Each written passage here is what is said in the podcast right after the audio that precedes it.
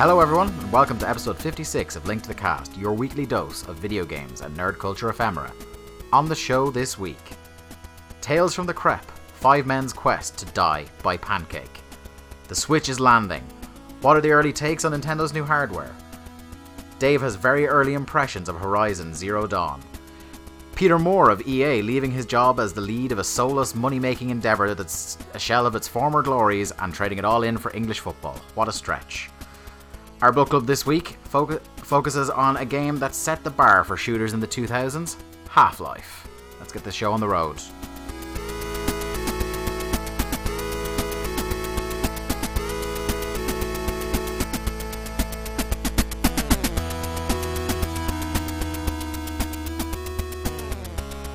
This is Link to the Cast, episode 56. I'm your party host, Dave Ryan, joined as I am each and every week by the platforming prodigy, Mark Robinson, over there on the couch. I'm I'm slowly wrapping myself into a cocoon of Robinson on yeah, the couch over a, here. a cocoon of Robinson. That is like some sort of weird ass slash slash fiction in this podcast. That's not that's not good. uh, I'm I'm really cold this evening. I'm not sure why. Yeah, It's probably because I haven't really moved today. I worked from home today. yeah. Yeah. Um, I I was feeling it earlier on, um, and then I went off driving for a while. Came Yeah. back. I think as well. I'm I'm Feeling good now. I'm feeling tired today. Um, so I got paid today, and do you have that feeling where when you work really really hard? Mm-hmm. Is for that why you're cold? Because you've been making it rain. I have been making it rain now. Um, you know when you like uh, work extra time and you put a load of effort in, and then you get paid, and you have this extra money, but then you suddenly everything you just kind of like unwind because you feel like okay, that's all over now. Yeah. But life still goes on, and you still need to work, and Yeah. um, it's just it's I don't know. It makes you realize just how fucked we all are. Yeah. What is it uh, Brian was saying the other day? That's life for you, though, isn't it? Constant kicks in the balls, and one day you die. like that's uh, sums it up quite Ah, nicely yes, there. the great great poet, the great uh, uh, the great beacon of positivity in our lives. Yes, Brian Brian McNamara. McNamara. Um, so how's your week been, buddy? Ah, fine. Just uh, stupidly busy with Yeah. uh, between different bits and pieces of mainly just work. Um, yeah, that's pretty much it. Like it, it's not been that exciting. Nothing exciting that I can bring to the podcast and, Mm. and tell in a, a great kind of anecdotal way. Yeah. So I've had a lot of stuff going on. I um, it's been um a busy couple of days. I'm I'm gearing up to go back to Prague again, but I will not miss a podcast this time. I've accidentally timed my travels really well this I'm time. very impressed. I'm Yeah. very. Uh, I'm happy with your commitment to this. It wasn't project. deliberate. no, no. know. yeah, I know. Um, but I'll take the credit nonetheless. Um, so I'm gearing up to go to. The, so I'm I'm getting ready to travel. Um, on top of that, I've had, I had some stuff to do today over my granny's house. Uh, I what else have I been doing? Um, I have to do this. Yep. I was doing driving lessons, as I was saying earlier on. Um, Real it's life, all- eh? A lot of stuff is is catching up all at once. Um, We're not going to break the fourth wall in this show. it's a case where um, I haven't had, as we'll talk about later, I haven't had a lot of time to, to play much this week, which is uh, weird because normally I will find a couple hours here or there, but I've had very little time. Um, but hopefully that's going to ease up now uh, quite shortly. Uh, we had one of the great uh, festivals of this house last night as we're recording this, two nights ago as you're hearing this. Um, there, there's there are a few occasions that bring our group of friends together, Mark, and you're now back on your second cycle of them because this was the first one you were here for last year, and now we've we've started the the the show all over again. Actually, no, the one you've missed, I think, two years running now. You haven't been to one of our Super Bowl parties Uh, no, you I- you weren't over the last Super Bowl and you were away for this one. if, if I'm going to miss one of the events here, that's probably Yeah. the one I'll go for. So we do Super Bowl, we do um, WrestleMania, we do Eurovision, we do SummerSlam, uh, we do Practice Christmas, which we've talked about on the show before, and Yep. we do uh, something I th- we've we've talked about a bit on the show a year ago. Good God, being able to say that. Um, Man Cake Blues Day, as we call it, a day where we cook uh, an absurd stack of pancakes and listen to blues music. Quite a pairing. And this was your second one. You you managed to just get home in the nick of time for this one. Indeed. Um, how was your experience of your, your second Man Cake Blues Day? I mean, I was I came in to find four four stacks of pancakes, a stack of pancake, four pancakes left, and, and five immobile men. and they were slightly cooled off. Um, so I wolfed down the four pancakes in only the way that Mark Robinson does. Upsettingly, Yeah. Um, I missed out on the bacon and the sausages.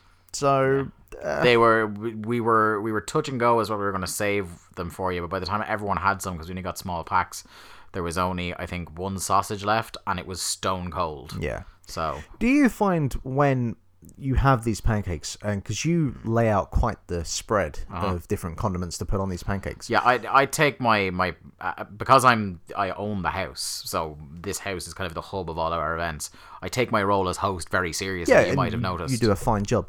But when you have all of these different things that you can put on top of the pancake, Mm-hmm. you're suddenly like, I want to put them all on, but I can't, and I don't know what to do. excellent point at which to segue.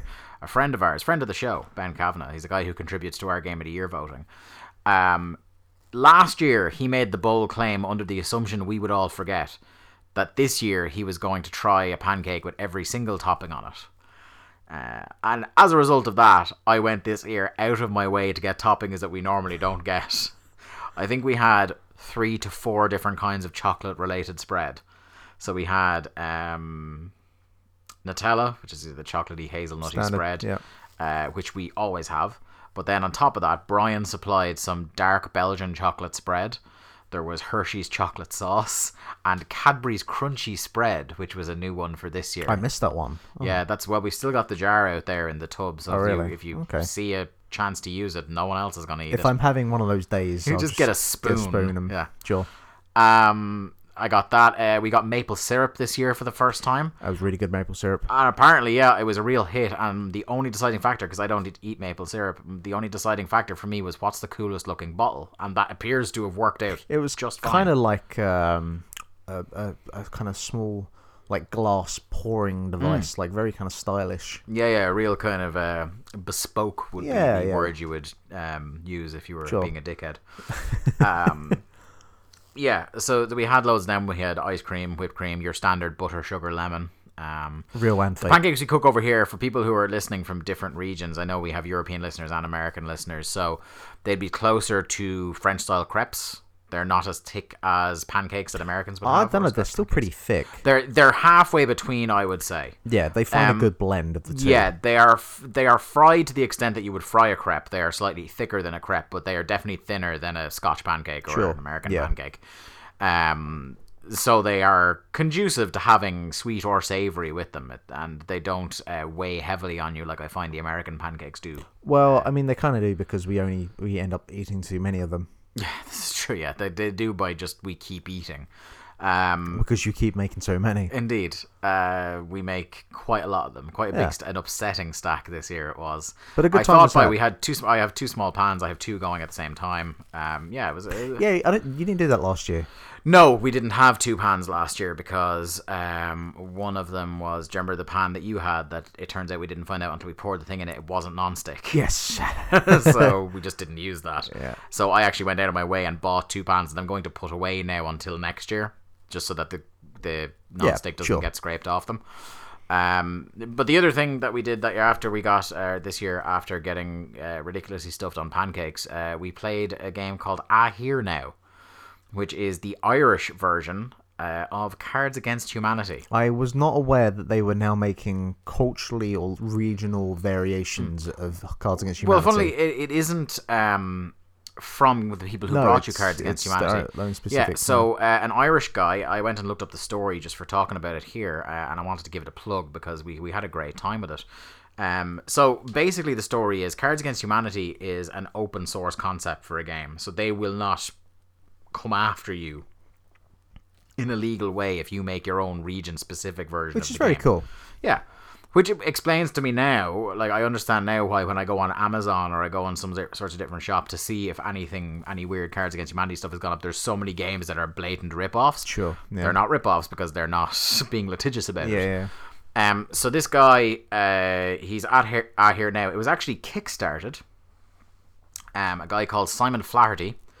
Um, this game has just come out this month. It's it's very new. Um, and you can get it over at ihearnow.com. So it's a very, very uh, localized. Uh, if you live in America, unless you have Irish people in your group, it's probably not for you. If you're in England, unless the English will get some of it. You were getting some of the things. The things that were just straight up in Irish, you weren't. Well, no, I- like I've been here for a year and I still can't begin to read Irish. Yeah, so like some of the the specific ones here, I have a couple of um, uh, examples from a Daily Edge article I found about it. Um, the so the the format of the game is everyone draws ten cards that are answers to questions, and one person, the card czar or the chief justice in this game, draws the black card which has the question. So it's it's question response. The funniest answer gets the point for the round. Um, and so here's a couple of them here. One question: What's the first thing you ever masturbated to? And the answer: someone wrote, someone got the card, the Angelus. Uh, another one here is this Friday, Conor McGregor faces his greatest challenge ever as he steps into the octagon with an unfortunately timed erection. It's that kind of stuff. It's it's it's Cards Against Humanity, but very specific, some incredibly specific Irish references. Yeah, uh, I- I was enjoying it in a way that um, it it kind of gave me a crash course in Irish culture. In yeah, I didn't know. I I didn't know that you hadn't uh, known what a Taoiseach was. Our prime minister. Uh, well, I mean, You knew we had one. you've probably the word. you've probably told me the word before, but it's not a word I'm going to remember. Yeah. Um, but it's good, yeah. Once there's at least someone uh, who is of uh, Irish origin in your group who can explain this to the non-Irish, uh, this works out pretty well. Because I don't know, we haven't played through all the green cards, so I don't know if there are so many very specific Irish references that it is completely unplayable to people not from here. There were definitely enough that you were getting a lot of them but um, we were explaining a couple of things through no fault of your own. It's not like you're ignorant or anything. It's just they are very niche references. You would have had to have grown up here. Um, yeah, so that's uh, our here now. Go over to ourherenow.com to get it. It's like thirty quid plus a few quid shipping to get it, and it'll be here within I think two working days if you live in Ireland. Uh, it's pretty good. Anyway, How much are they paying you to plug this? uh, nothing. I just if there's a good product and it's been independently kickstarted, I I'm gonna give it a, give it its props on the program. I commend you. Let's go to video games. Playing this week. Hey, check it out. I learned the bassline from Final Fantasy II.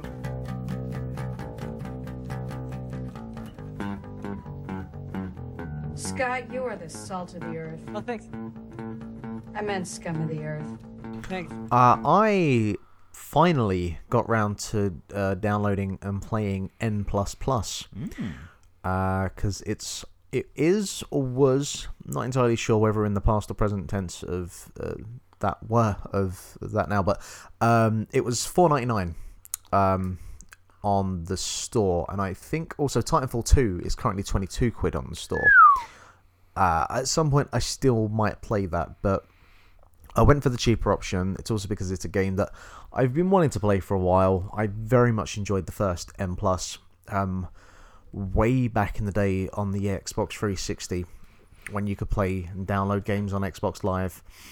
Um, and I, I was thinking about it. I have kind of like two really key periods of nostalgia when it comes to video games. And one of them is playing the N64. But the other one now is the early days of playing the X. Actually, most of my time playing the Xbox 360, like the set, the the the uh, sounds and um, like when you log in for the first time in the boot up screen, the the the tone, the noise that it makes.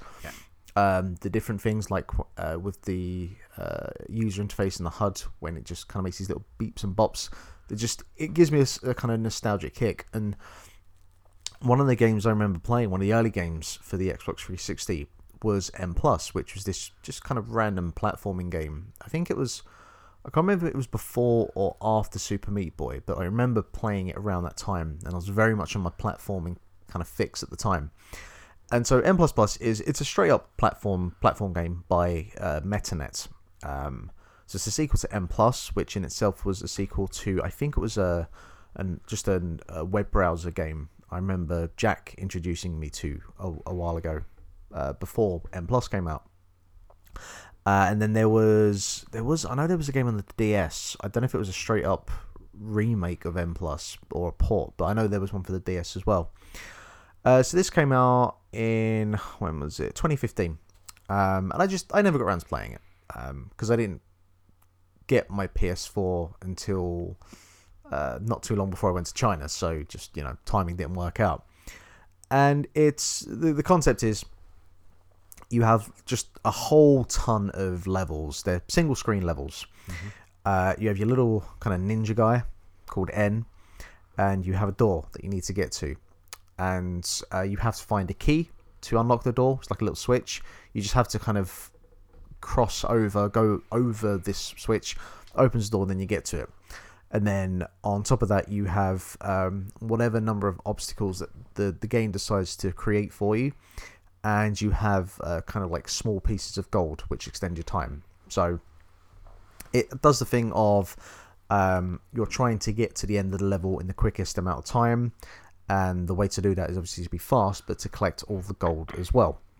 And um, if you collect all the gold pieces, um, at the end of the level, it kind of puts up a little sort of gold marker to say, hey, you've collected all the gold. So the, the simple motivation is to complete all the levels, but to uh, also try and do them perfect, essentially.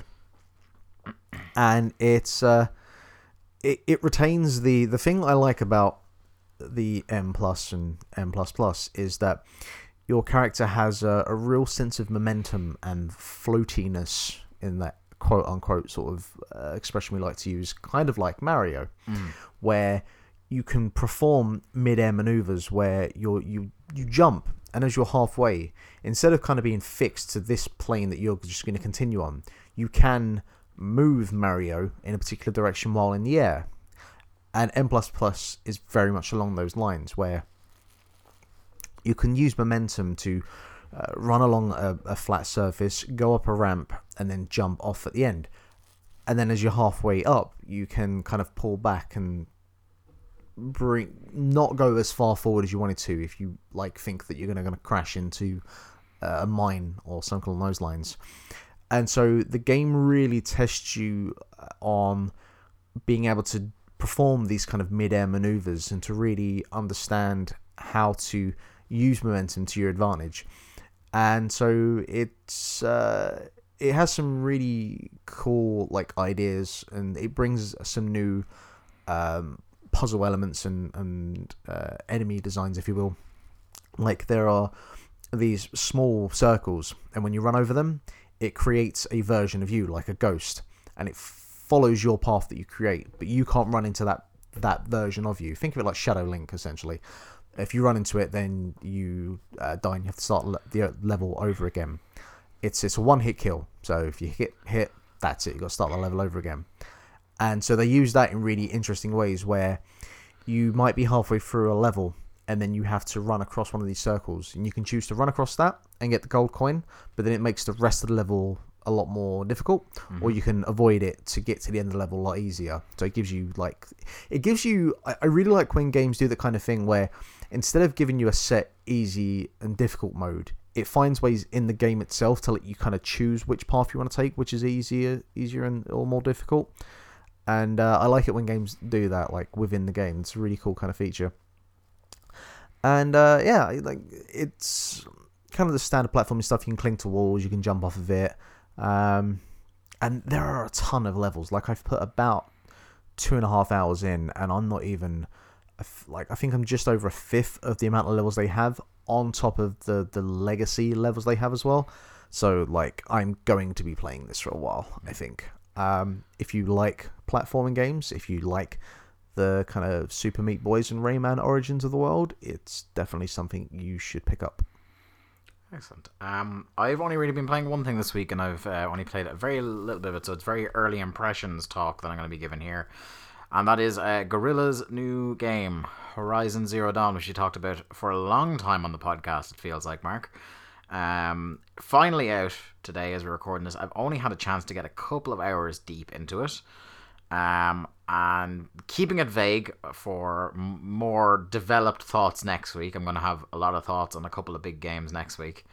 But uh, early on, um, it does not feel like a game that was designed by the Guerrilla that made Killzone by any stretch of the imagination. It does not handle like Killzone in any stretch of the imagination. It doesn't even really handle like Far Cry, which is the the series it would be most similar to in kind of mechanically what it is. Well, I mean, one is a first-person shooter and one is a third-person shooter. So but in terms in of terms of the, the actual- open world, the wildlife, gotcha. and the the RPG elements, it's very Far Cry. Um, some of the things I really like, I, I I have always, even in the early promotional material, loved the aesthetic quality of putting the overgrown world beside the highly advanced machine robot dinosaur things. Yeah. Um, I did not think we'd be thrust in as quickly as we do at the start of the game into how there are basically um there are there is more to all of it than meets the eye. I would have thought that that would have come in more slowly. I'm not saying that as a complaint. I'm saying that as a fucking yeah. There's no waiting about here. We're just we're into it. This is it's th- this game has a swagger and a confidence about it that just opens up and goes. This is the world. I'd say within about there's a nice opening scene where where your character is born. Uh, that's very Simba on Pride Rock, and um, in that scene, it's very much like this is the world. Here are the fucking dinosaurs. There's no like because they know everyone knows that that's what this game is. But what so does they it just do- get to it. What does it do then for uh, in purposes of or instructions and kind of explaining? Okay, so there's the a game? tutorial that uh, takes place first when uh, Aloy, your your character, is a young girl. Uh, she's a very rambunctious girl who who tends to run off. Her and her father figure. Um, I, I'm going to try and stay as vague as I can on this. Are for reasons that are not yet apparent very early on in the game. Uh, are outcasts from everyone else, which is why a lot of the promotional material you'll see is her on her own uh, or encountering people who are wary or hostile of her. It's because the two of them are outcasts. Um, and very early on in the game, she falls down into uh, kind of a hole and she finds things there from the old world, which is obviously the world of this technology.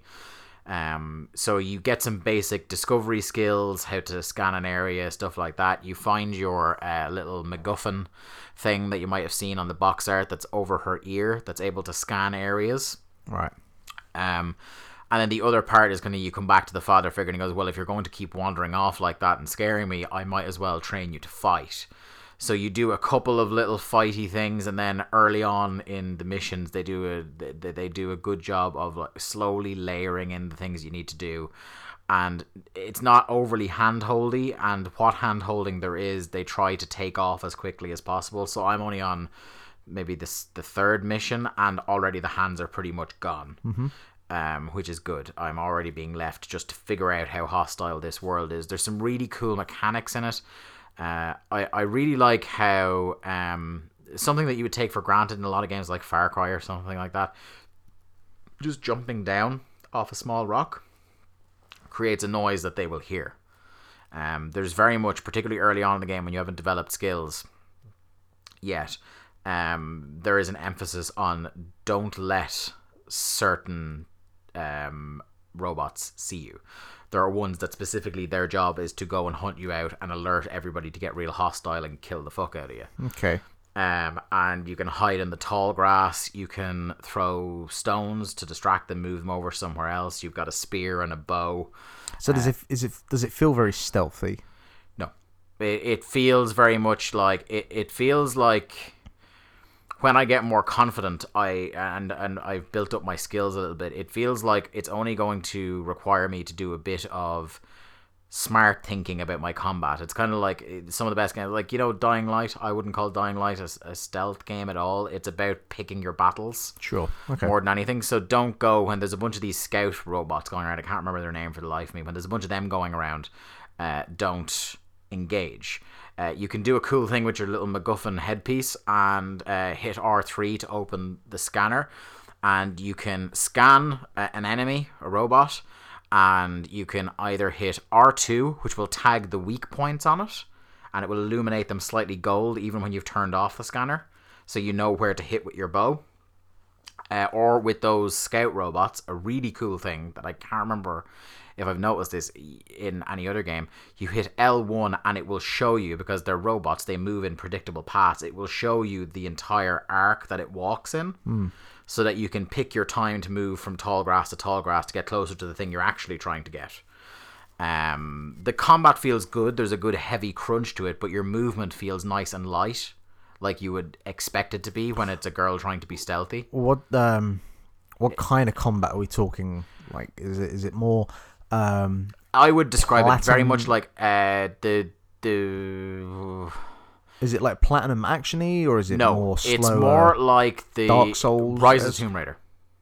okay, cool, right. So there are kind of there is a melee combat element to it with your spear, but there's also ranged weaponry. Um, I think so far I think the, the the combat system is maybe slightly tighter because there's more a focus on the combat than there there would be in the Rise of Tomb Raider because Rise of Tomb Raider is more about exploration than Sure, combat. Um, the story already is is fascinating. That one little place you go into, which I won't spoil, at the very start of the game as young Aloy has enough. There's some equivalent. This game's equivalent of audio logs. There's a couple of those in there, but um, if you're listening to them properly, very much make you curious as to what the fuck went on. You know, um, I, I yeah, I'm I, I really like it so far. I'm I'm going to I'm not going to give a final valuation uh, for sure until next week when I've gotten decently far into it. But uh, thumbs up so far. Really Okay. like it. Cool. Um, the other thing I want to talk, I want to talk about two things really quickly before we we uh, sign off here is that I have been uh, given messages from erstwhile co-host uh, Brian McNamara about two games that he's played. Um, For Honor, which came out recently, the the medieval uh, third person combat game that's pretty much almost entirely online.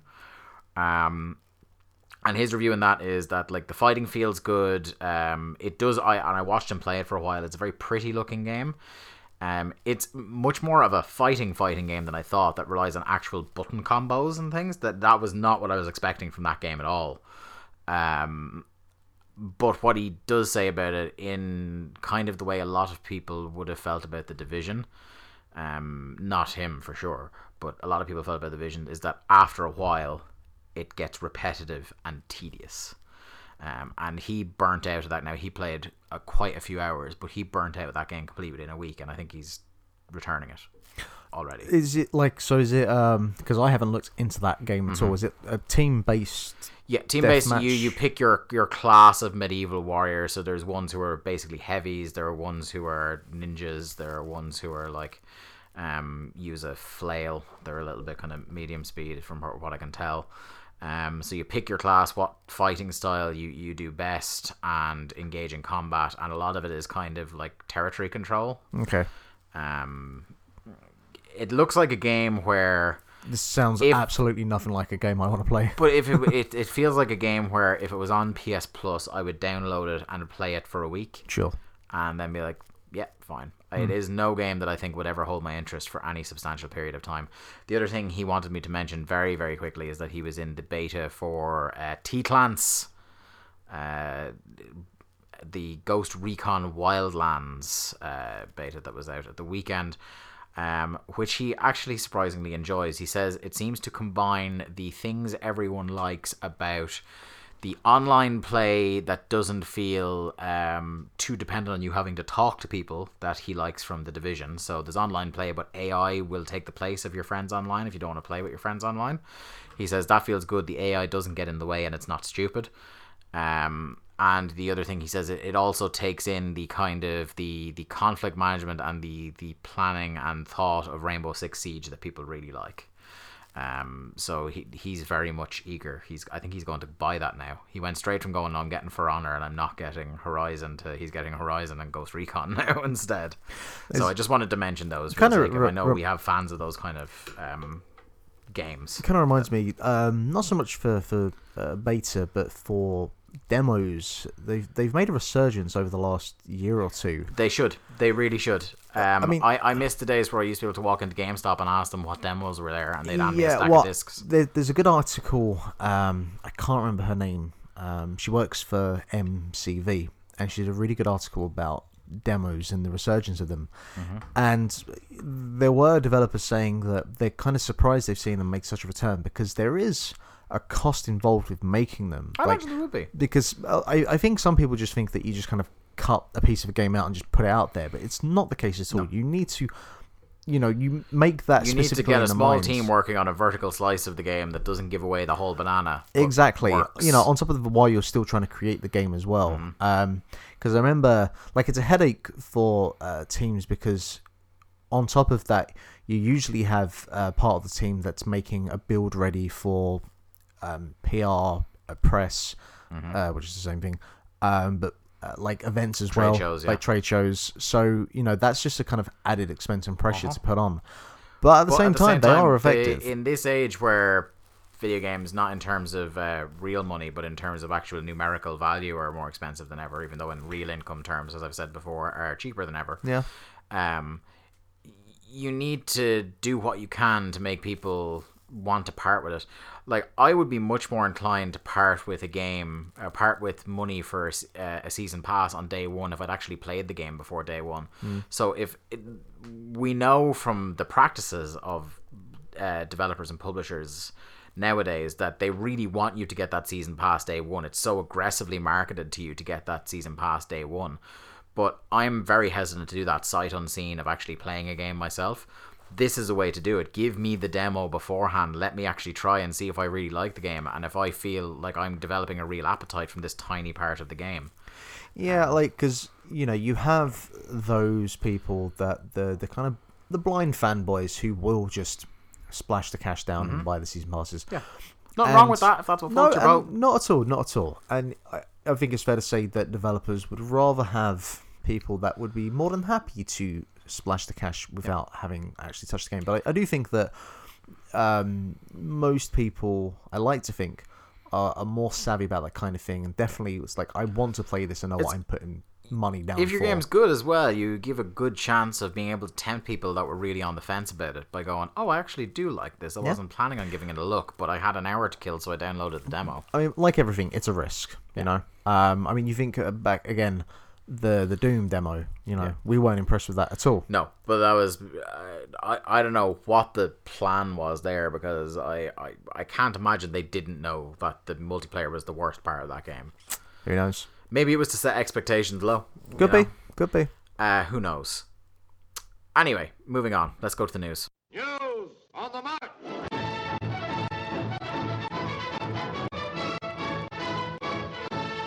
Is a big week for Nintendo, Mark Robinson. The Switch is coming out on Friday. Uh, people have been getting their hands on them in the media. Embargoes are starting to lift. Impressions, videos, and articles are starting to come out. So we've got a hell of a lot of Switch news to talk about this week. So I think we'll uh, we'll just get into it. Um, people are curiously reviewing the hardware already. Um, in spite of, as you have written here in the agenda, the um, lack of a firmware update on day one, which we have known about for weeks, will be there. Yeah. Um, so they're not actually reviewing the finished hardware; they're reviewing uh, essentially a beta Well, version of they're, the hardware. they're very much uh, reviewing. Like Digital Foundry have a really good uh, piece on you know the actual hardware itself and Yeah. just all the kind of performance aspects of it.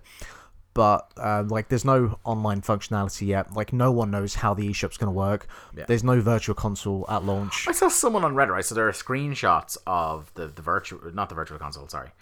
Um, The Virtual but the, the virtual console not being there at launch does not surprise me. That is peak Nintendo. No, yeah, That's- yeah, sure. Um, also, that's a perfect thing for like we complain about how they don't have a massive amount of things coming out th- this year. That's a perfect thing to throw out halfway between now and Mario. Yeah.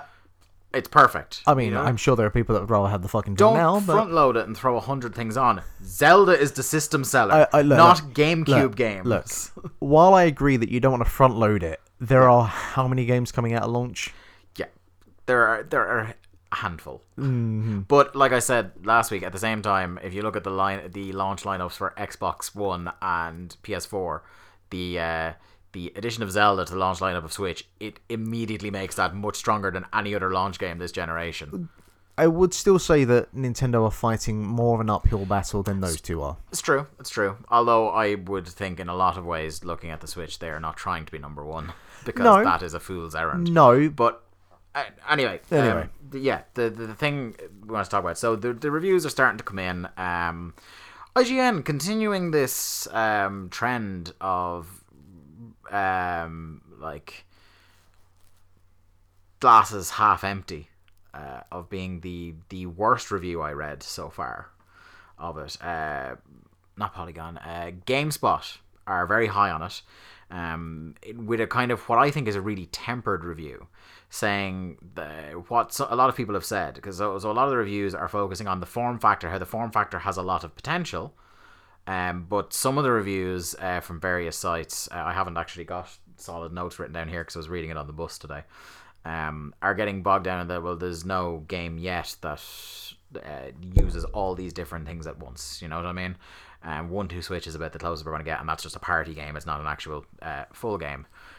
Um, but people are enjoying the form factor and saying that the machine has considerably more potential than the Wii U, which is exactly what I want to hear to calm me down a little. you know, because the Wii U launched with games that tried to make something from the the unique selling points of the the, the form factor of that console, and it just did not work out.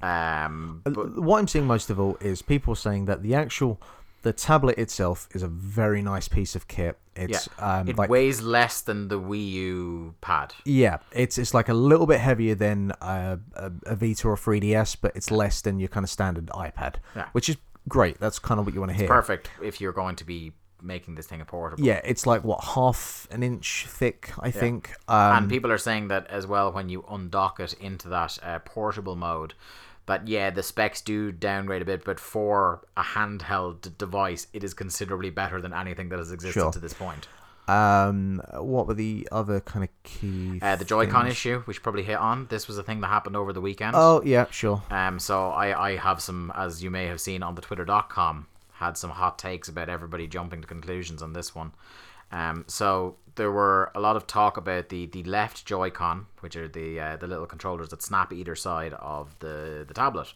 and about how um it was desynchronizing. That's not the that's not the actual correct term for what's happening but it is the from what people in their videos are saying that is the term that for most people who don't understand the incredibly technical language of this sort of thing. It's the calibration. yeah, it's it, it's it's to do with calibration. I can't remember there was another word they used as well, but desynchronization is gives you a soupçon of what the kind of uh, the thing is. It's not quite that, but if you're thinking desynchronization in your head, you're not a million miles off Yeah, either. sure. You know. Um, so people started re- reporting that this was an issue uh, come Friday.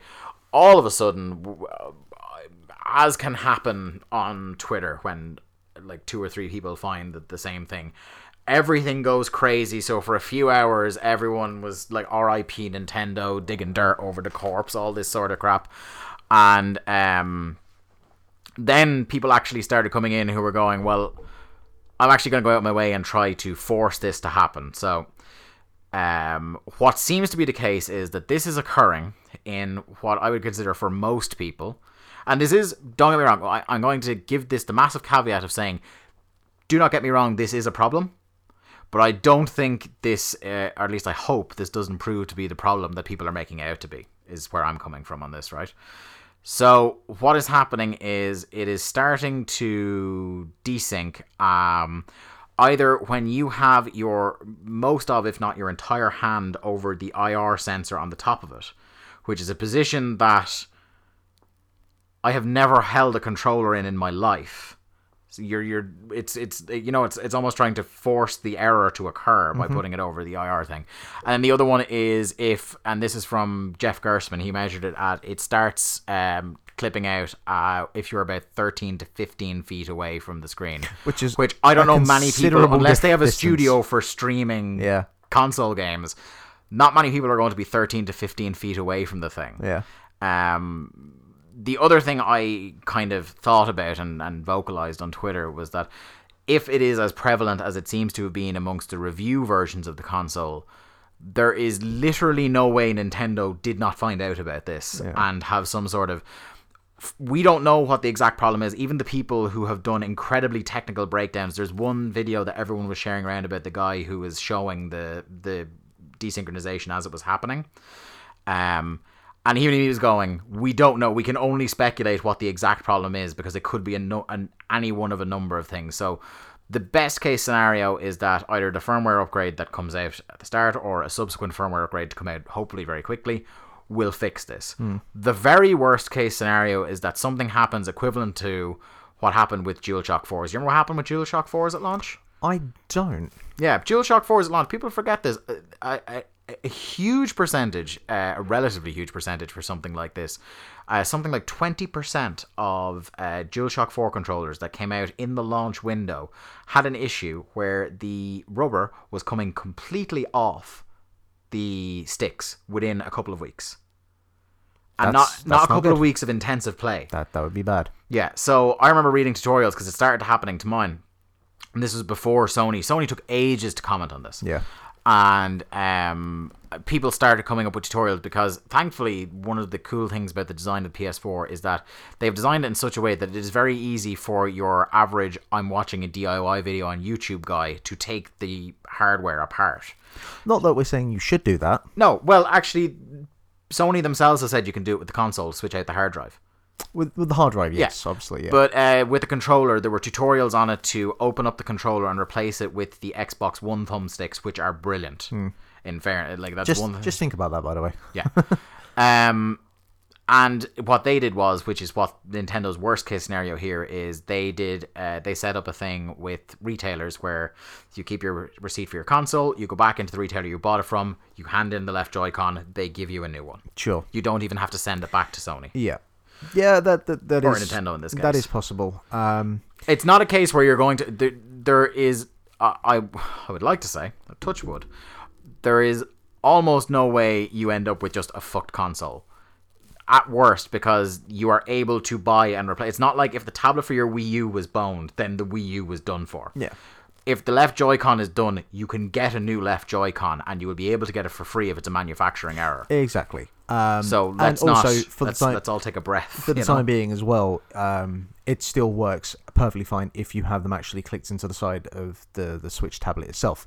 So yeah, it's not the end of the world. Um, what I'm reading as well is that the the Switch Pro controller is about as good of a controller as you can get. I, but I I've ordered it I'm sure you have. I as soon as I saw that thing, I was like, "That is what I want to play Zelda on." but it's really like between Looks like an ocarina. between the the Switch controller, the sorry, the Switch itself, the Pro controller, the SD card that you're going to need to because there's only like 25 gigs of hard drive after the opera, the OS is That's on there. That's yeah, and that's uh, what I will say as well. They have said that um, the like game save data and stuff like that is all stored on the cartridge. Yeah. So then there's no install. As soon as you put in Breath of the Wild, you can play Breath of the Wild. And what they seem to infer was that even updates for the game will be saved on the cartridge side. That's that's pretty mental, but very cool. that's that's the implication. I don't know if it's been outright gone yes for sure, but that seems to be the implication that if you buy a physical copy, there is not necessarily any space taken up on the actual Switch. So it's for people who want to do digital purchasing, which I will at some point. Uh, but at least they haven't done the, the the typical thing that Sony did with the Vita and make you only able to buy proprietary SD cards that are ridiculously expensive. Yeah, So that's the one. It's a it's a bit stupid that we have to after buying a full console. If you want to do lots of digital purchases, that you have to get an SD card. But at least you don't have to get it from Nintendo, and SD cards are becoming very very cheap. This is true, but still, altogether, you're looking at about 350 quid. Mm-hmm. Uh, for like a kind of complete package to get you going, Yeah. which is uh, that is still quite a bit, you know. Yeah. like It's, I'm about, it's about how much the standard Wii U, not the premium Wii U, was at yeah. launch. So I mean, for me, I know I'm definitely not getting one at launch. I know that I'm going to wait at least three months to see if Splatoon. Well, no, no, not in terms of games, but Little just to see if they make any kind of announcements. Uh, if if anyone goes crazy, any of the retailers say "fuck it," we're going to knock fifty quid off, whatever. Um, but it, from what I'm seeing from most of the uh, reviews out there, it's we are cautiously optimistic that this will come good, This is a this is a substantially better piece of kit than the Wii U, is what most people are saying. which is not that surprising. Yeah. Um, so all it needs now is the games, and another early impressions thing is that two of the launch games, the two I'm getting, one to Switch, isn't it isn't a gaming classic. It isn't Wii Sports, but it is not nearly the car crash everyone thought it was going to be. So that's that's cool, and that uh, a lot of people are saying that Breath of the Wild is one of the greatest games of all time. Yes, someone has legitimately said is not only the best in the series, but one of the greatest games of all time, and it was somebody whose opinion I actually genuinely usually listen to. Yeah. So there you go. Yeah, I think from what I'm seeing, and I, I'm gonna have to try it. How the, Dan Ryckert said something like he needs to go and talk to a wall in a Yeah. quiet room until the embargo lifts. I, I need to know how the fuck I'm going to avoid this game for the next however long. But what I'm seeing is it's basically they've taken the original Legend of Zelda and gone right that, but Mm-hmm. Yeah. in 2017, um, which is yeah. I'm gonna well, say- by next week's podcast, I will have my hands on it. So uh, so I'll get sad to get for some such a long time. Um, yeah. Uh, the other thing I want to talk about is the cartridges because I think we talked about it on the show last week, but I definitely referred to it on the tweet machine. they taste very bad apparently. Yeah. So right, um, we made a joke because uh, Jeff Gerstmann of Giant Bomb uh, tweeted out something that I hadn't seen their video where they were just having a look at the hardware of the Switch, saying something to the effect of, "Yeah, those cartridges taste awful." And I thought, how does it? What sort of? And then I saw a GIF of him just looking at the cartridge and then going. Putting it in his mouth and then getting this repulsed face and spitting it out. Um, Journalism, my friend. yeah, and then I, I saw a load of tweets this morning again about everyone going, yeah, the cartridges taste horrible because obviously this must have ta- gotten some traction within the gaming media. And I was like, what the fuck? So I read this evening why that is. Did someone li- does does this have have we never li- licked a SNES cartridge which No, actually tastes no, like candy floss? Nintendo did something really fucking clever. Those cartridges are very small. Yeah. What does that mean? Think about the audience of Nintendo consoles. Ah. Children. What do really small children like to do with things that are about the size of a human mouth? They like to eat them. Nintendo have deliberately made the cartridges taste horrible. Have they laced them with poison? I don't know. I don't know what it is. They have deliberately made the cartridges taste horrible so that it would not be a choking hazard. In some ways, Which is like the most incredible piece of foresight I have ever heard. in some ways that feels like an inherent like an answer to a problem that shouldn't exist, but at the same time, I can't help but be just. It makes me want to go up and lick my Vita just to think maybe Sony thought of this years ago and no one noticed except Nintendo. Well, I've got a copy of Persona 4 Golden, so I'll give that a lick afterwards. give it a good lick. Yeah. Um, This there- is the kind of dedication to professionalism you get from Link to the Cast. on top of this, we have a list of a whole bunch Oh, of the boy. Nindies. Shall I go through this one here? I, I'm going to go through this. Okay, this, this, this, from. MCV UK. This this Mark uh, excitedly started texting me about this. I was not paying attention to when this happened. I was at work and they were doing this stream basically. Um, so a whole bunch of games that are going to be coming out for basically this is the Vita 2.0 now. I think we can confirm this. But uh, Stardew Valley with multiplayer. I'm probably going to rebuy Stardew Uh-huh. Valley because I can play this on my TV and bring it with me now. Yep. Uh, Yooka-Laylee, Overcooked Special Edition, Thumper, which takes uh, use of the HD Rumble features, um, Binding of Isaac Afterbirth, Shovel Knight Spectre of Torment and Shovel Knight Treasure Trove, The Escapist 2, Steamworld Dig 2, Rogue Trooper Redux, NBA Playgrounds, Tumbleseed, Mr. Mr. Shifty, Shakedown Hawaii, Perception, Gunner, Kingdom Two Crowns, and a whole bunch of stuff there. Oh, and Wargroove. Wargroove is the key one because that basically looks like Advance Wars. It's, And it's Celeste as well. People like. Oh, Celeste, yeah. Uh, and what's not on that list there, but also is confirmed, is Towerfall, which is really cool. Um, I Also love my favorite name in this list, by the way. Graceful Explosion Machine. yep, yep.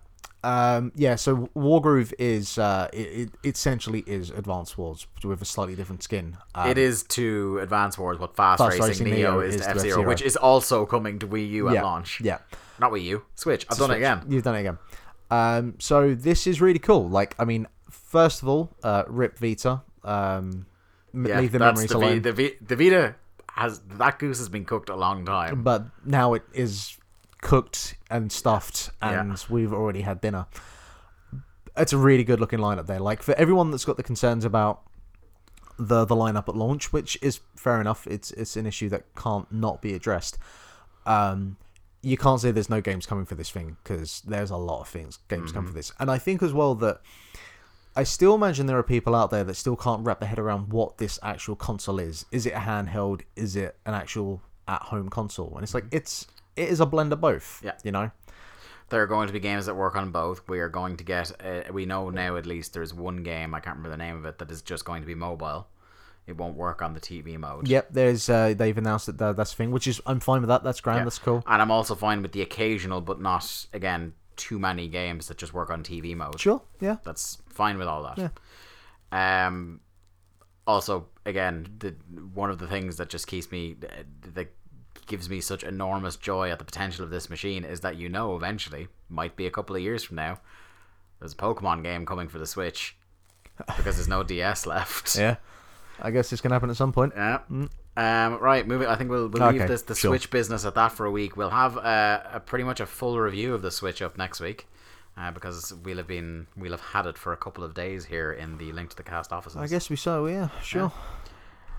Phil Spencer, the man who turned Xbox babyface, has laid down another backhander to Sony this week. I'll tell you what, I am really enjoying Microsoft or the Xbox division of Microsoft when they're backed into a corner because boy howdy do they come out fighting. So the backwards compatibility thing was the first nail in the coffin of PlayStation Now. For those of you who don't know, PlayStation Now is a service that came at enormous expense to Sony. They bought this company called Gaikai, who were all about uh, this kind of pioneering technology, being able to play games that the data for which was all stored on the cloud, not locally. Um, using this technology, they developed a service called PlayStation Now, which for thirty dollars a month, isn't it? Uh, it was around that. Yeah, so for around the thirty dollar mark a month, you get an you get access to not a complete but a, a robust library of PlayStation Three games, the likes of Last of Us and stuff like that, uh, Infamous, um, and. Uh, I don't know. uh, I know a lot of people with PlayStation 4s, Mark, and I don't know a single human soul who has ha- who has gotten PlayStation Now or has given it a glowing review. Nope. I don't know anyone. Um, I like I said last week on the show, I would give uh, a considerable amount of money to find out how many people play that thing, because it seems to me an enormous expense for a service as well. Because one of the things people would really like to play from the last generation are all the Twitch shooters they really enjoyed, and even a minute amount of lag playing that over the cloud is going to absolutely fuck that up completely. Yep. Why, and it's a conversation that can be had for another day, but why they didn't consolidate that into the PS Plus price package and just raise that slightly. Yeah. Um, I mean, I guess it, whatever expense they felt was worth being 30 quid a month. Yeah, I said to you if they if the PlayStation Plus subscription pli- price went up twenty dollars a year and had PS Now in it, I would consider that like if they had Yep. tiered packages, had I would consider that good value. Yeah. Uh, but they've absolutely fucked it. Yeah. So now they're kind of in a position where it's an unenviable position where they've spent so much money, they're kind of stuck doing that. And it has left Xbox in a position to, by doing the very basic things, look so much better than Sony It's- doing the same we've, thing. We've come full circle where Sony have been learning things from the botch job that this was is the, only th- the only glaring thing they've completely botched yeah, this yeah, yeah. Like where where Sony have learned from Microsoft from the introduction of this generation of consoles. Microsoft are learning from some of the botch jobs that Sony are doing through this uh, Yeah, so- incredible. cycle It's incredible how, how it works. So the first thing, like I said, the first nail in the coffin was the backwards compatibility, where um, Xbox 360 games were going to be given a nice little polish and uh, made made playable on Xbox One. You could do that one of two ways. If you still had your game disc for any of the games that are on the backwards compatibility list, you can put in the disc, get a free download because you don't need it's not playing off the disc. You get a, a, a kind of nicely prettied up version downloaded onto your Xbox One, but you need the disc just to prove you owned it. Um, or you can go and buy it new through the store and it will download to your Xbox One. I've done both methods before and both of them work really well and really quickly. Um, and then on top of that, they add if you're a Games with Gold subscriber, they add two Xbox 360 games a month to Games with Gold that then also always become backwards compatible as well. So good times is what I'm saying here. Now they have gone and they have upped the ante one further. Uh, this comes from MCV UK. Uh, Xbox Game Pass offers an instant console subscription library. The term Netflix for games is bounded about all too frequently, but a new service from Microsoft might just be that for Xbox owners. Xbox Game Pass will cost seven ninety nine. Now that's pounds, so that's about nine ninety nine dollars. uh, and offer members a chance to access a constantly shifting library of titles. It's very much along the lines of EA Access, but with titles from a range of publishers and spanning both Xbox One and backwards compatible Xbox 360 titles. So it's starting off with games like Halo 5, Payday 2, NBA 2K16, Soul Calibur 2. Uh, partner publishers include, but are not necessarily limited to, uh, Warner Brothers, Bandai Namco, Capcom, Sega, Codemasters, 2K, 505 Games, SNK, THQ Nordic, Deep, Deep Silver, and Focus. So a, nice array of uh, publishers there. Um, it's a competitive price. The main thing. Oh, sorry. Furthermore, actually no, I will. Yeah, never mind. One of the main problems with PlayStation Now, apart from the the prohibitive cost of it, is like I said that you have to play it on the cloud. Yeah. With Xbox One Game Pass, you can download that game to your console and be able to play it locally. So there'll be no issues with lag. You can play it offline for up to a month. Uh, without having to reconnect because it needs to because it's rolled into your Yep, Xbox yep, Gold. Um, so this is good. And on top of that, uh, furthermore, it says should gamers want to buy the game they've played once they leave Xbox Game Pass, so the games won't always be in there. It'll be a refreshing library like Netflix. If a game leaves and they have and it's on their system that they have played it, they can buy that game at a twenty percent exclusive discount for Game Pass subscribers. It's a really good deal. That's a, that's about as good as you could do something like that and make it work economically and not do it at a loss. Yeah. Now, this doesn't Well, not to say they're not doing it at a loss, but is Well- the, the, the best way to try and avoid that. It doesn't address the overglaring issue that Microsoft have that they have no fucking games for the Xbox One on the horizon. But if you're gonna have That a, Xbox 360 had a lot of games though. exactly, if you're gonna have a backup plan, this is about as good as a backup plan you as you can have. Um, so yeah, like it's it's a fantastic uh, deal, and Sony really need to have a look at At a certain point, you got to think doing. caving that in the PlayStation Now, just calling it a loss, Yeah. and rolling it into PS Plus is probably the way to go. Yep. Um, and also trying to figure out if there is a way for them to be able to locally download that shit. That's up to them to sort out because even people who work at PlayStation have said they're not even sure how the PSN works. um, Peter Moore. Imagine that as a statement, by Uh-huh. the way. Peter Moore, the head honcho over at EA, uh, is leaving EA and he's leaving the games industry in general and is uh, set to become the CEO of Liverpool Football Club. Yeah. Uh, an interesting move. I saw some incredible tweets uh, from people saying, "Oh, the worst fucking time to," because this came the morning after Liverpool lost to Leicester, and everyone was saying, "Well, this is this is garbage. Like just Liverpool, the the." They're going down. This is awful. This Right, is terrible. I need to buy some players. Yeah, he's not the fucking manager. Uh, yeah, yeah, yeah. He's not going to be picking the team. This is the guy who's basically installed to make sure the money keeps flowing in. Yeah.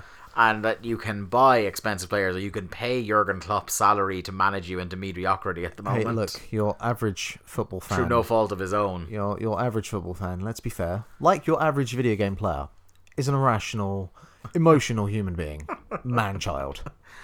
Um, yeah, there's a cool move for Peter Moore. It's an interesting new challenge for him. It's a real weird Yeah. shift, you know. But this is the like the culture of um because it's a Fenway Sports Group, an American group that own Liverpool. Mm. But this is the culture of American business: is that there are, if you're a CEO of one industry, there are any number of skills that can parlay Yep. across, no Oh, matter of what the product is. Once course. you can sell the product, and once you can be an efficient administrator of the business.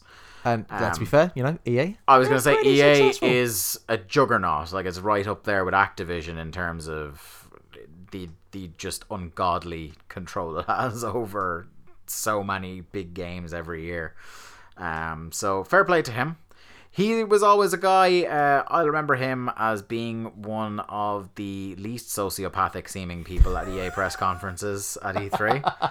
Some of them seem like robots or fascists from movies I've yeah, yeah. Um, I mean, he like because he joined. Remember that guy who was almost certainly a cyborg last year? Yeah, well, this thing like because he joined Xbox back in 2007, so he's been in the the, the kind of gaming industry now for 10 years. Like, if you haven't either at least kind of clocked into that environment, that scene, even if Yeah. you're a CEO who's coming from the outside, um, you know, you pick up a few things along the way. He, he very much reminds me of like an EA version of uh, Sony's Sean Layden. Sure. A guy who is nicely able to tread the line uh, between businessman, guy who is completely aware and familiar with his product, and also then a little bit to the side, bit of a dad. Yeah, who's the? Is it Ubisoft or EA have one guy, is an Australian, who I'm pretty sure is a cyborg. That's that's that's EA. That's the cyborg guy I was talking Oh, about. okay, yeah, yeah, it was, you know, like, yeah, he is just fucking. Yeah, yeah, and he popped up. Do you remember there was a guy that looked exactly like him in the Mirror's Edge trailer that everyone went Yes, crazy? It's like yes. he's presenting a game he's in. um, yeah. So uh, best of luck, Peter Moore. Yeah, Yeah. fair play. See how that goes. Yeah. Um, here's one I have been looking forward to being able to say. I've watched this th- three times. The Jim Sterling lawsuit with Digital Homicide is finally over. It's been dismissed with prejudice. Um, Jim Sterling, uh, James Stanton, as he's referred to in the the, the case of uh, Romine versus Stanton, um, has been able to walk away from this. Uh, the the troubling thing, this had just um, this had just broken when we did the podcast last week. 'cause I remember, Yeah, I remember saying this, so I don't need to get into the, the legal jargon of it all. And that it was dismissed with prejudice, basically meaning that um, Jim Sterling's lawyer got to convince Digital Homicide they were being silly buggers. Uh, dropped the lawsuit. Everyone paid for their own individual costs. Uh, what we are putting this back on the agenda for is we urge you all to go to jimquisition.com or to Jim Sterling on YouTube and look up. He has done a fascinating video. Uh, 40 I- minute yeah, video. I knew this was going to be a hell of a Jimquisition when I saw it was 38 minutes long.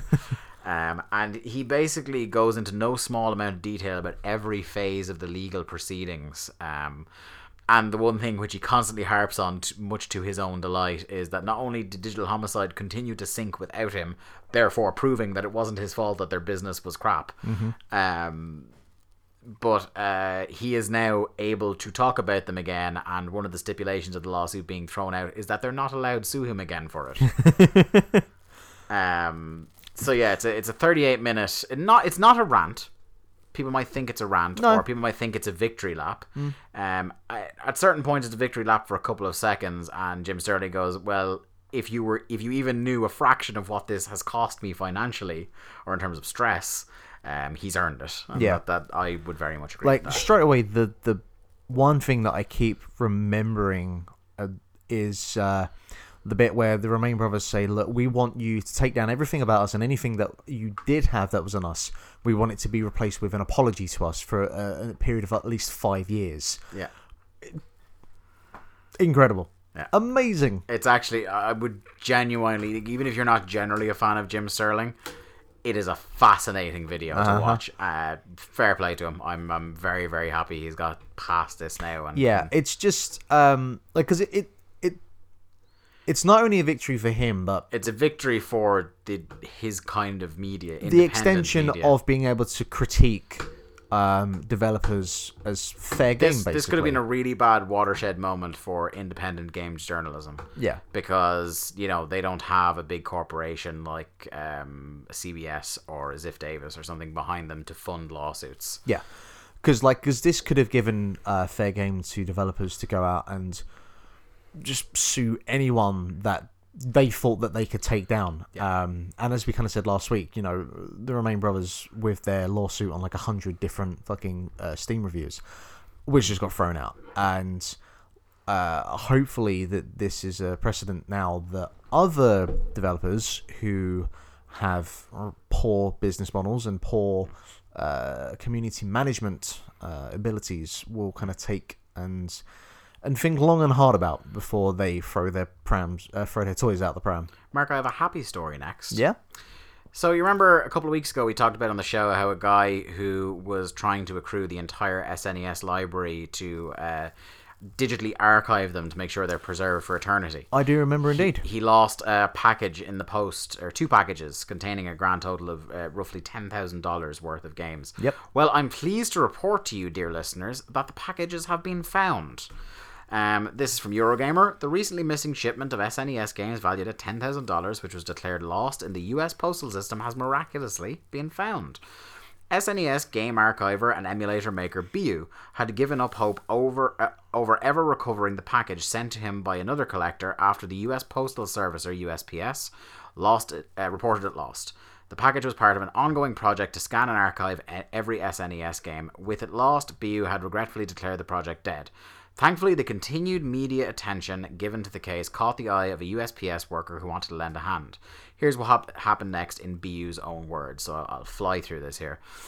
But before and after February 14th, news sites had started to pick up on this story, for which I am extremely grateful. It wasn't until the story really started to take off on February 16th that finally a manager at USPS Customer Affairs, uh, Consumer Affairs Department, took note of the case. And I mean that literally. He told me straight up the reason he was contacting me was because of the news articles he had encountered on this case. So thanks to the coverage, I finally had strong contact within the USPS, who passed me to his employee, who then proceeded to open an investigation and help me search for the package. On February 21st, I received an email on the missing mail search I had submitted on January 30th informing me that my package had been located. Excited, I contacted my California rep, who then proceeded to tell me that uh, the search had failed and that the email notification was errant. However, she promised uh, to request all possible locations that the package could have ended up uh, at to do one last search. The CA rep called me late in the day advising that someone at the Atlanta, Georgia Mail Recovery Center had just now located my package. Thankfully, the photographs I took of the packages before sending back the first batch of 100 games proved useful, with the exact appearance, dimensions, weight, etc. being available for the search team. Still, given all the constant ups and downs, I wanted to wait until the package was in hand before giving anyone any false hope. Finally, today, February 23rd, the ordeal is finally over. The package arrived safely with all the games intact. So that is uh, a nice thing. Uh, he had also opened up a PayPal uh, for donations to uh, hopefully come up to the value so that he could replace the games of that collector that had been lost. And since the package has been found, he's actually refunded everybody their donations from PayPal and not kept. them. Honestly, I wouldn't have been surprised if that story ended with him uh, acquiring a package that had hundred Jaguar Jaguar games in it. um, so it's, Absolute scenes. it's it's good to see that that's uh, it's all come full circle. Two small stories just to finish off the week uh, in news. Uh, two things that you guys check out. We give homework on this podcast. Um, the first one kiddies. is uh, the latest installment in the excellent No Clip series from Danny O'Dwyer, formerly of GameSpot, an Irishman, much like myself. Uh, Waterford's own Danny O'Dwyer. Um, he is doing, if you're not aware of No Clip, their uh, crowd-funded video game documentary series. Uh, you can support him over on Patreon uh, and he's done uh, a couple of really really good documentaries so far. Um, what do we got? We got Doom, Rocket League, and Rocket Doom, League. and John Romero. and John Romero. Yeah, the the John Romero was kind of like a side, kind of like almost like a coda to the the Doom stuff because it came out a couple of weeks. I, I'd say yeah. it's more like um, it's still you could probably it's under the Doom umbrella. There was I don't know, I because I feel like he's going to be doing these with um, like individual developers as like a kind of biographical. Hmm. Yeah, piece. yeah, it's like a side. He doesn't he doesn't refer to them as his main documentary series. They're like a no clip. I can't remember. There's actually a little title for them. I can't yeah. remember what it is. Still very good. it's a very good interview. Um, and I'm going to be wandering around Galway to find the man himself someday. Yeah. Um, yep. Anyway, uh, he has got uh, a new series all through March. We're going to be getting a lot of no clip. Uh, which I am very happy about. Uh, and the theme of this month on No Clip is mysteries in video games. Um, what's your favorite kind of urban legend you've heard of in a video game? Oh blimey. Whether legitimate or real? Or un- not real? Um, The one say. off the top of my head that I remember was always the one about uh, the original Tomb Raider and being able to play Lara Croft naked, which uh, you know whatever. tells you all you need to know about Mark Robinson. That's the one that he remembers. No, it's it's a very famous one. Um, Um, I'll give you my two if you want. Yeah, sure. So um, my first one is Ermac Mortal Kombat. yeah, of course, yeah, sure. Good times. Is it Ma- Error Macro? Is it an actual guy called Ermac? The lines have blurred in subsequent years. Uh, and then my other one was the, the rumor that went around every school uh, when I was growing up, which was that if you somehow found the keys to the truck near Oh, the yeah. SS Anne, Mew. you could Yeah, reverse the truck and Mew would be underneath it. Yeah. Um, those are my two favorite ones. But uh, th- this is what the documentary is about, and a couple of those urban legends we talked about are mentioned in them. Um, he's starting off with a very generalized documentary about the concept and the fun behind mysteries in video games and how it's becoming harder and harder in the era of the internet to surprise people with uh, secrets and mysteries and Easter eggs inside in a game. And is that taking a little bit of fun out of the concept of gaming? Um, interviewing some uh, experts in the field of confounding expectations, who are also themselves going to be featuring in individual documentaries about th- their games. So this month we are going to have a documentary on The Witness with Jonathan Blow. We're going to have one on Spelunky, Spelunky with I can't remember that man's name, uh, Derek Yu. Derek Yu. Yeah, that And- one. That one in particular, I'm really looking forward to. And then we are going to uh, the one I'm really looking forward to is talk sitting down with Big Jim Crawford talking Frog Fractions, which is a game I, I or now a, a series of games that I feel like even though I've read and watched a lot of talk about Frog Fractions, I still only barely know what it is. That's how off the wall. The thing I love about it is like when he introduces himself as well. He's like, "I'm the man that made Frog Fractions, and I may or may not have released Frog Fractions too." I may or may not have shipped frog Yeah. fractions too already. Yeah, that that tells you everything you need to know about frog fractions. But I'm looking forward to that. Uh, subscribe to Danny on uh, on YouTube. Just search for No Clip, all one word, and uh, go support him on Patreon if you have a few shekels. He uh, officially last month, uh, although I uh, fecked up and accidentally cancelled it, he became the first person I ever backed on Patreon. really? Yeah. Um, so I, I need to go and set that back up again. um, the final thing for the final bit of homework for everyone to do is that by the time this podcast airs next week, the March lineup for uh, PS Plus will have been released for your I'll downloading tell you pleasure. what. Tell you what. February flew by. It really did. Obviously, it's only 28 days, Yeah. but it it fucking It flew really by. This rocketed month. by. Yeah. Um, so for March, we're getting actually, and much as we pillory PS Plus uh, and their lineups of late on this program, uh, it's a pretty good one this month. Uh, we're getting Tearaway Unfolded, which is the PS4 port of uh, a really overlooked Vita classic, really. A game on the Vita that was overlooked. Yeah. Think about I know, once. yeah. yeah. Um, and the full version of Disc Jam, which I had no idea was ready on Yeah, time. I, I, And I mean, obviously, only when the leaflets leaked for what it was going to be this month that we knew. yeah, obviously we've been playing the, the beta, but I didn't realize, um, I didn't realize the full version was on the way. So Yeah. good times. Yeah.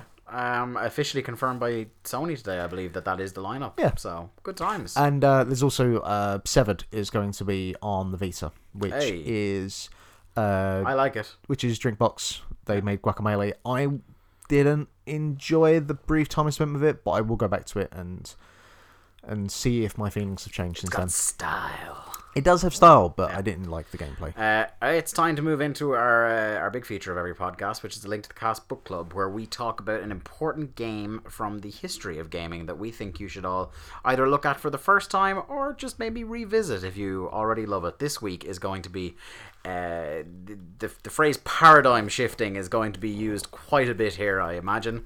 Uh, we're going to talk about the the game that started off what you might argue is the second age of the shooter, and that is Half Life.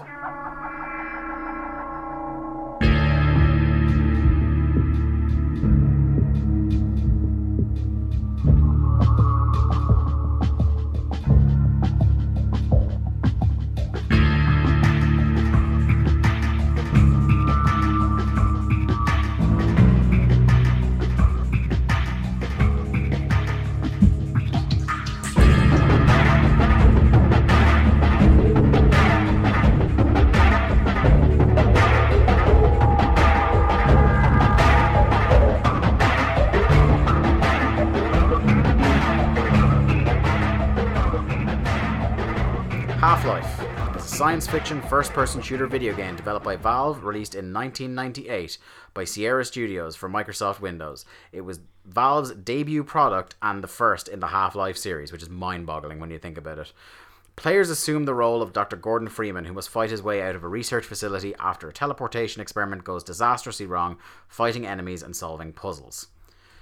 Uh, most of the game is set in a remote desert area of New Mexico in the Black Mesa Research Facility, a fictional complex that bears many similarities to both the Los Alamos National Laboratory and Area 51 at some point during the 2000s.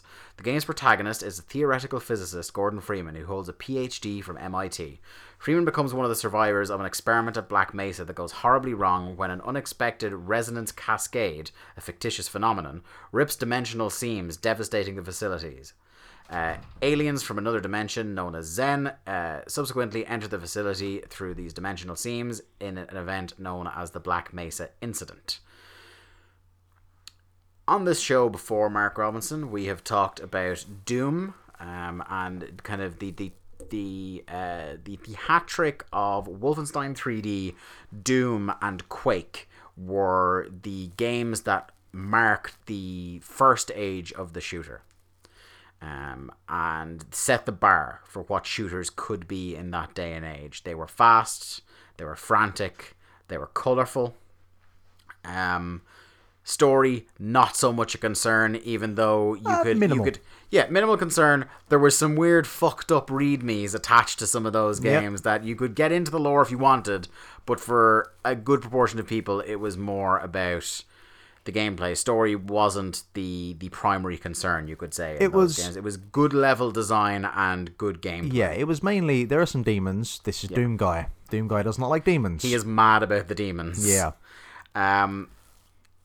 So 1998 comes along, where we're heading towards the millennium, and uh, out of seemingly nowhere, come this company called Valve, who, uh, considering looking back now, 19 years after this game came out, fucking incredible just saying that out loud. Yeah.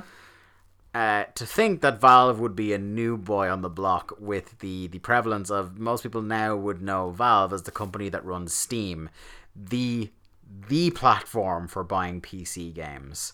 Um, to, and to think that they would come out with, with something this strong that very much reinvents the wheel as far as shooters are concerned and would uh, shape the course of the way first person shooters were designed for years to come after this.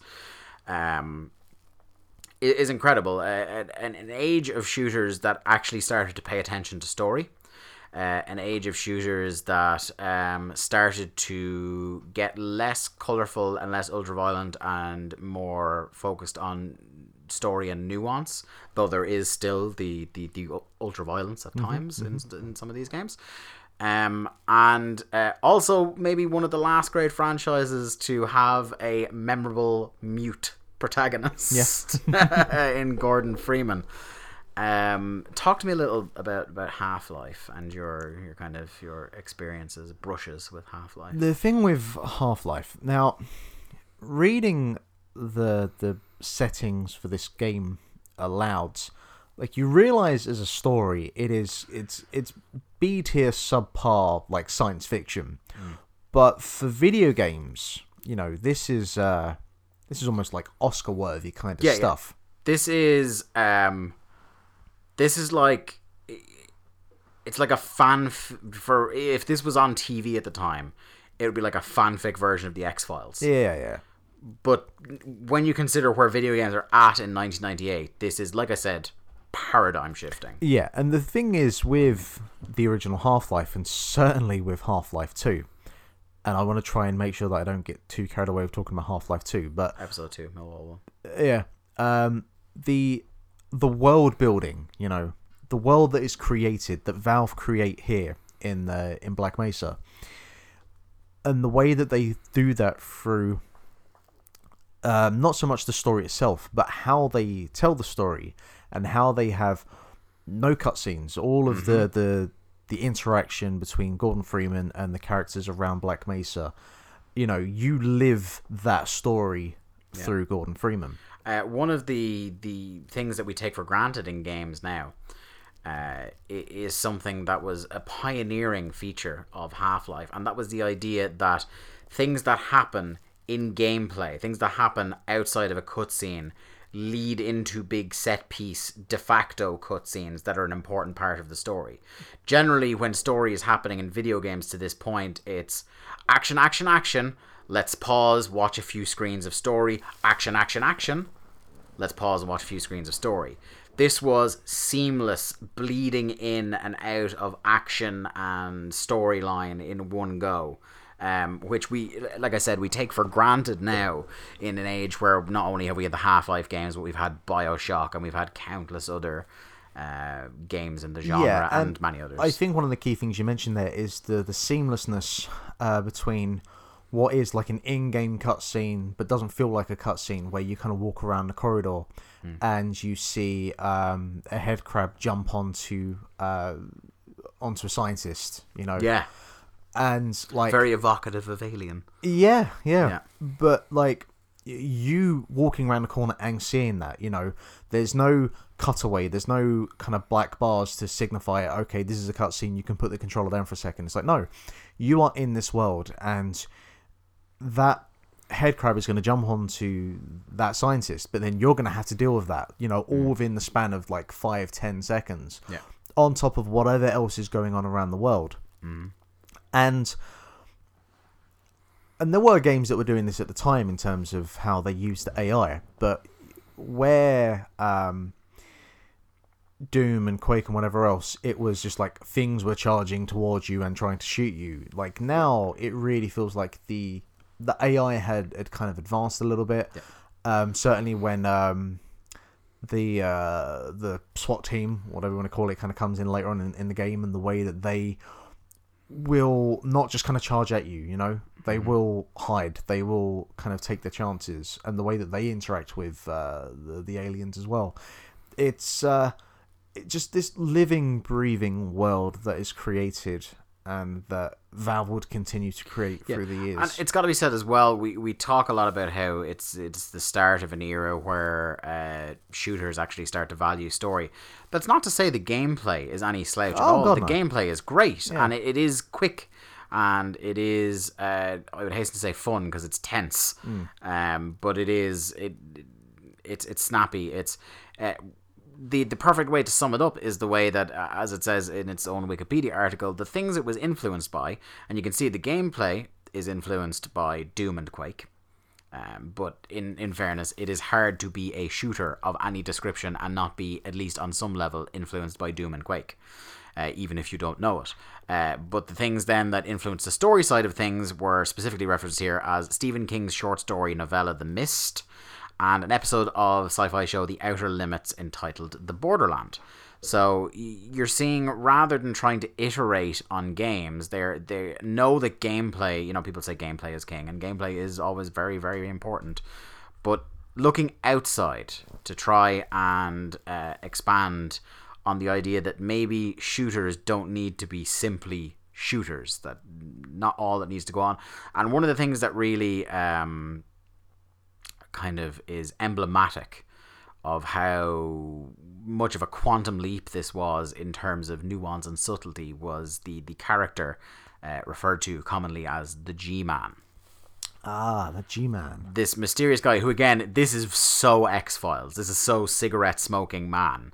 Uh, this mysterious figure who seems to be uh, not quite stalking you, but keeping an eye on you, uh, Gordon Freeman, as you are proceeding through this crazy, crazy. And even now, like 19 years later, no one really knows exactly what what the purpose of the G-Man is. Yeah, and it's part it's, it's part of it's not the entirety of why, but it, it's part of why people still to this day are chomping at the bit for Half Life Three. Yeah.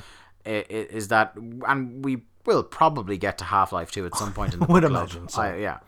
Um, but there there's so much mystery to the to the the, the things like the G-Man in the game that we still want answers, and not in a way that like oh it was thoroughly unsatisfying what had happened so far, but just it's so Moorish what's going on. Yeah, and again, like that's the the the story itself um, is not elevated uh, to kind of like classic science works fiction by any means, but through the pacing and the way that they use these characters, like, and I think this is one of these things that only games can do. Yeah. But the way that you know you see through the eyes and you see the G-man at certain points, and he appears like an Easter egg in certain places. You know, uh, you see kind of glances of him.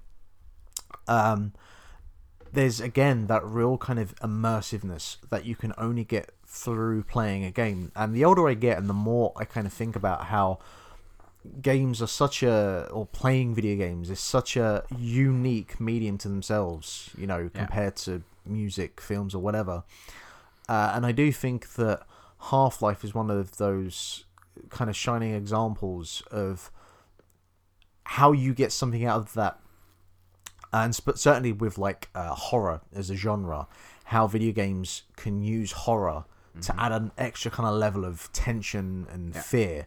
Um, because you know you can't really take your eyes off the screen. You know, if you take your eyes off the screen, you're gonna die. You know, if you take your eyes off the screen you're during a horror film, whatever, you have to go through with whatever the deal is that is put in front of you.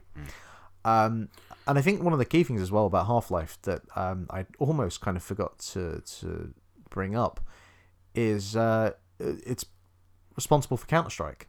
Yep. You know, um, that in itself is absolutely massive. Yeah. Uh, in the same way that we get the Orange Box all those years later with Team Fortress. and Portal. Um, you know, Counter Strike, which is still being played today. yeah. Which Team is Fortress 2 as well. yeah, It's yeah. not it's not the ubiquitous monster it once was. no, Um, but I, I'll put it this way: it's taken this long. It took till 2016 for a game to come out to have a similar effect on the multiplayer uh, universe as Team Fortress 2, and it's Overwatch. Overwatch has very much fit into that place for console players who miss Team Fortress 2. sure. But uh, but yeah, but like they're responsible for Count Counter Strike, and now we're having to deal with the bullshit that comes with Counter Strike Go. And Portal as well came from this universe. yeah, yeah.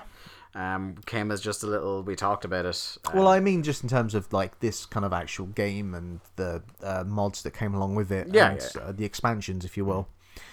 Um, the, the other thing that's worth saying as well, you want to talk about iteration, and I talked about how it won't feel all that dissimilar if you're a person who loved Quake and Doom. Um, the one thing that I would be remiss if I didn't mention is that one of the reasons for that is that the, the engine that's used to, to build this game, the Gold Source engine, is in fact a, a heavily modded version of the Quake engine Sure, uh, that they had licensed from id Software for this. So you can see you're going to the Mac Daddies of the shooter franchise. It, it, it shows you here Valve's intent to make sure it's a very authentic shooter experience while trying to be that bit deeper. yeah. Um, have you seen any of the uh, work that was done the the Black Mesa uh, remake? Yeah. the fan made Yeah. uh, Black Mesa remake. Now we have spoken a number of times about how Nintendo have shut down these fan made projects, where Valve is very much of the kind of like, please, like, show us what you can do, you know. Um, and uh, obviously, when we talk about Half Life 2 and how that game was um, kind of hacked into before release and, and the story along uh, with that, but you know, this Black Mesa project, which has been going on for years, um, to remake Half Life, basically in the division of what Half Life Two looks like now. Yeah. Uh, that that's in itself like absolutely incredible. Um, that's something I'd really like to see Danny O'Dwyer look at actually. Yeah. Um, I reckon there's Well, a, he will likely get round probably to get round to it at some that, yeah. point. Yeah. Um, yeah, if, like One of the things, you know, I, I talk occasionally about things I would pay money to know, right? And one of them is what's going on at 3D Realms. One of them is what's going on with PS Now. Another is even if I have to sign an NDA that I never ha- I can never say it to anyone else. I want to see inside the what is probably massive vaults of servers at Valve that have ideas for subsequent Half-Life games, stuff that nearly made it into this game and didn't, all that kind of design docs for Half-Life. I really want to get inside, and uh, maybe the closest anyone will ever come is if Danny knocks on Gabe's door and asks nicely. what uh for you, like what is your memory of playing Half Life? See, I I don't go back to 1998. Uh, I Because came I- to I'm the same, yeah. I came to this years and years later. Yeah, I, I played the and I came to this. I, yeah, I came to this on consoles as well. I came to this when we found a copy of it on on PlayStation for 99 pence. Strong. Uh, in a bin. It had no manual and no box, but we knew the name Half Life because we were we were we were in the know, shall we say? So the, the name was familiar to us. Uh, myself and my friend John, we played through it, loved it, and it was the kind of thing where much as I love Doom, still one of my favorite franchises, one of my favorite games of all time, the original Doom. Um, Half Life is much more reminiscent of the kind of games I would come to jo- enjoy as I grew up.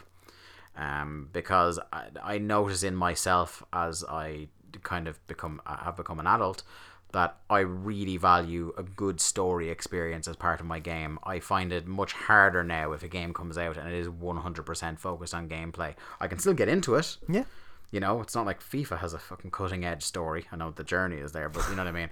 And I love. Well, Shovel- that I- that is purely subjective. I love come. Shovel Knight when it came out. Yep. I played the hell out of Rocket League when it came out for a while. I'm going to play the hell out of Disc Jam. But generally speaking, I want games to have a cool story. I, I really like that's why I like so many fucking walking simulators because that's all story. Um, a- and that's what I think Half Life may have been the germ of that idea in my head, just going, oh, games can tell a story as well as being something cool to shoot at for a while. Um, so that's really the, the, the lasting impact it's had for me. If I talk about the critical reception for it here at the moment, uh, so the Metacritic score for the PC version is a staggering at 96, whereas it stands at 87% for PlayStation 2. All Game gave it 5 stars. CGW gave it 5 stars. GameSpot 9.4 out of 10. IGN 9.5 out of 10. Its public reception was overwhelmingly positive in terms of review, acclaim, uh, reviews, acclaim, and sales. As of November 16, 2004, 8 million copies had been sold. By 2008, 9.3 million copies had been sold at retail. The game has won over 50 Game of the Year awards. Uh, and before we kind of uh, we start to sum things up, uh, I think there was there's a great line here from IGN. We're summing it up as part of one of their greatest games of all time list. Um, and what was this they said? Um, yeah, it won over 50 PC Game of the Year awards and is often considered one of the greatest games of all time.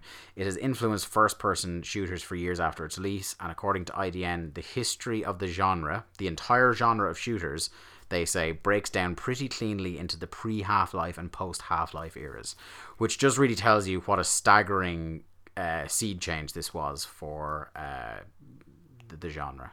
Um, and it is part of what uh, set Valve off on the path to becoming the monster The that it is today. Yeah, truly. Um, to sum it up, um, You got an ele- elevator pitch for me? elevator pitch.